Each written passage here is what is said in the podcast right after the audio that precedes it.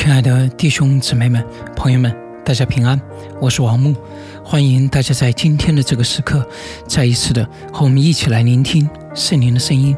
今天是二零二一年八月八日，是灵音的第七百三十六天。我们今天要跟大家分享的经文，来自于马太福音第五章第七节。经文说：“连续人的人有福了，因为他们必蒙连续。”我们今天要跟大家分享的主题是：任何真正关系的建立与维持，都得靠怜悯。今天经文里面所说的“连续”就是怜悯 （mercy）。基督教导他的门徒：“我们若连续人，就必蒙神的连续。”连续主要是在两种情况：一种是我们面对。人的罪与错误，我们选择赦免；另外一种是面对人的需要，我们选择帮助。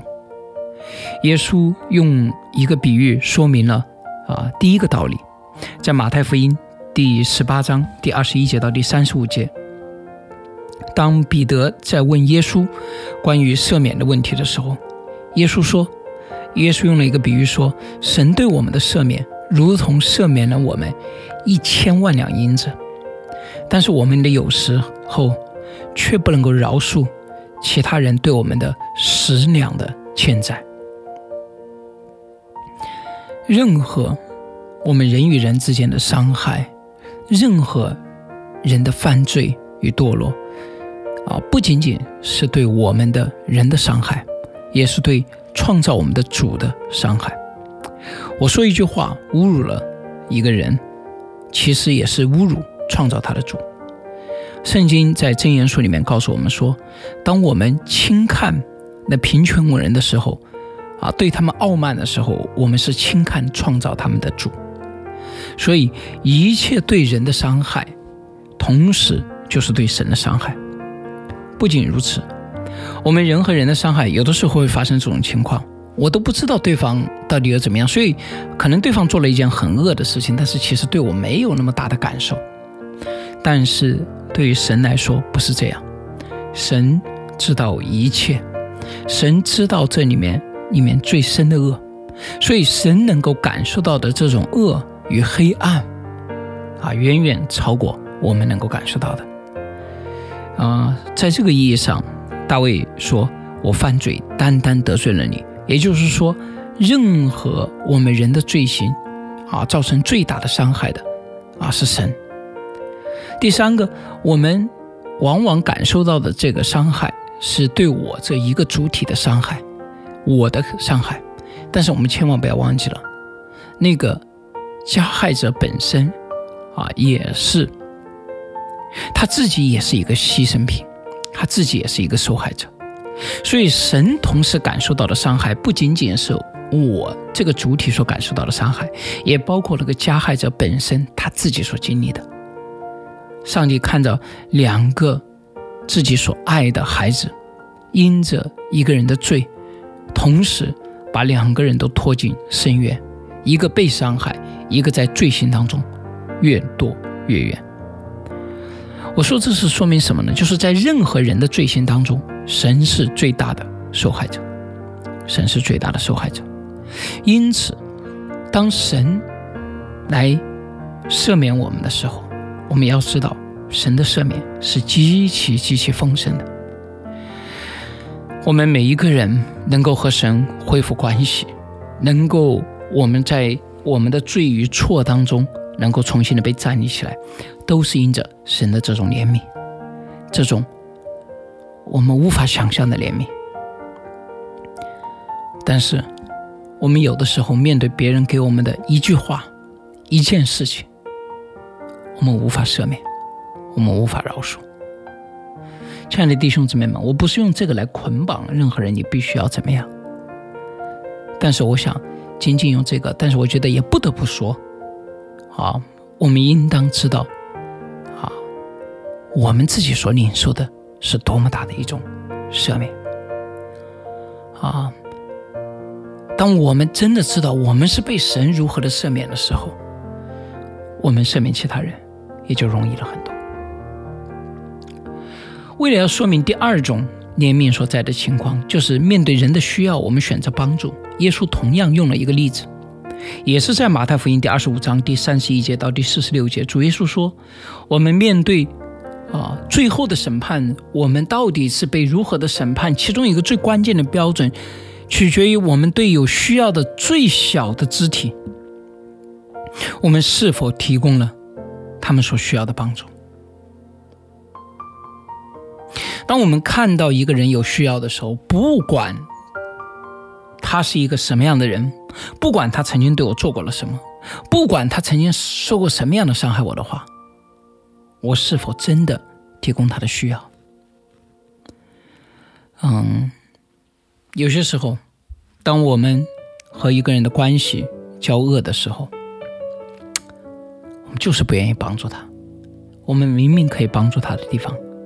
也不愿意帮助他，但是同样的，神在我们犯罪得罪他了以后，神叫日头照好人也照歹人。神供给那些跟随他的百姓所需用的食物，也供给什么呀？那些不供不跟随他的百姓，他们所需用的食物。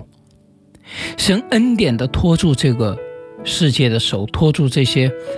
啊，人的手并没有撤去，神依旧给他们他们所需用的一切，甚至正在犯罪的人，神也在无限的怜悯当中依旧供给他们，直到他们自己的罪把自己拖向那个不可避免的结局。这就是怜悯。面对人的罪与错误，我们选择赦免。面对人的需要，我们选择帮助。啊，基督徒的连续 是一种爱与恩典的丰盛，是一种生命的慷慨。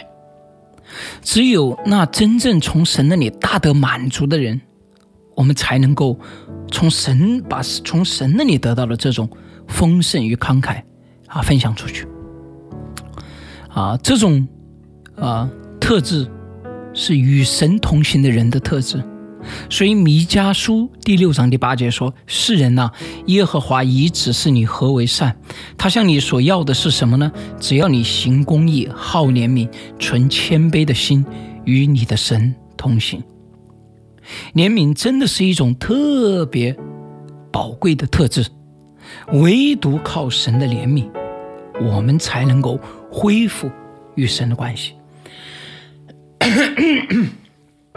同样的，在任何关系当中，在任何群体当中，倘若这个群体的人没有了连续，没有了怜悯，我不知道这个群体如何可以维持。一个家庭、一段友情、一个组织，倘若我们没有了连续和怜悯，我不知道这个组群体会如何维持。因为只有在连续和怜悯，才能够把我们这些有罪的人，啊，一定会犯错的人，真正连接在一起。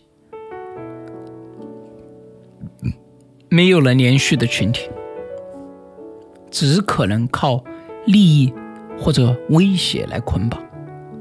为了你的利益，为了呃，要不然我会伤害你。但是利益和威胁的捆绑。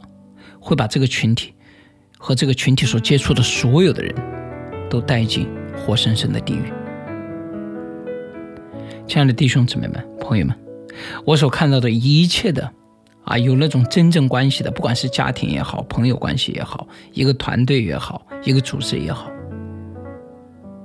我发现里面都有一些蛮有怜悯的人，蛮有怜悯的人。嗯，我以前不是特别。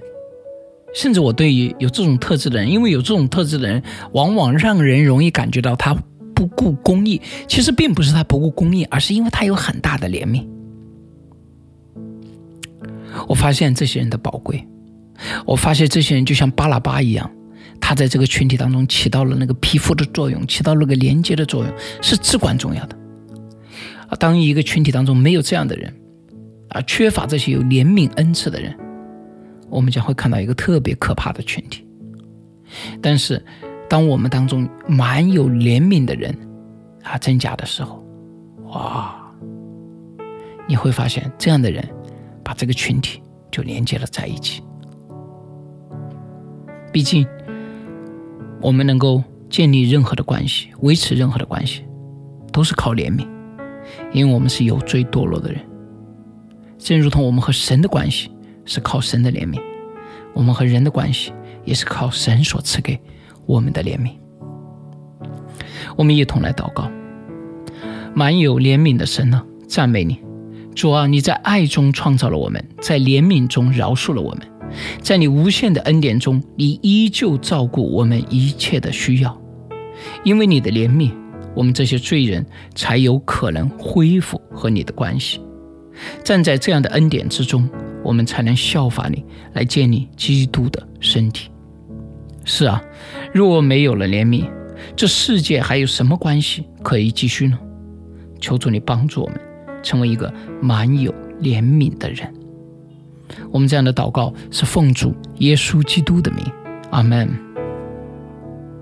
亲爱的弟兄姊妹们、朋友们，以前你觉得怜悯重要吗？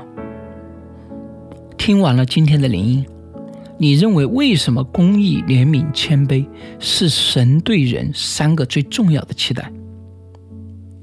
一个人能不能连续人，取决于我们是否知道自己如何被连续。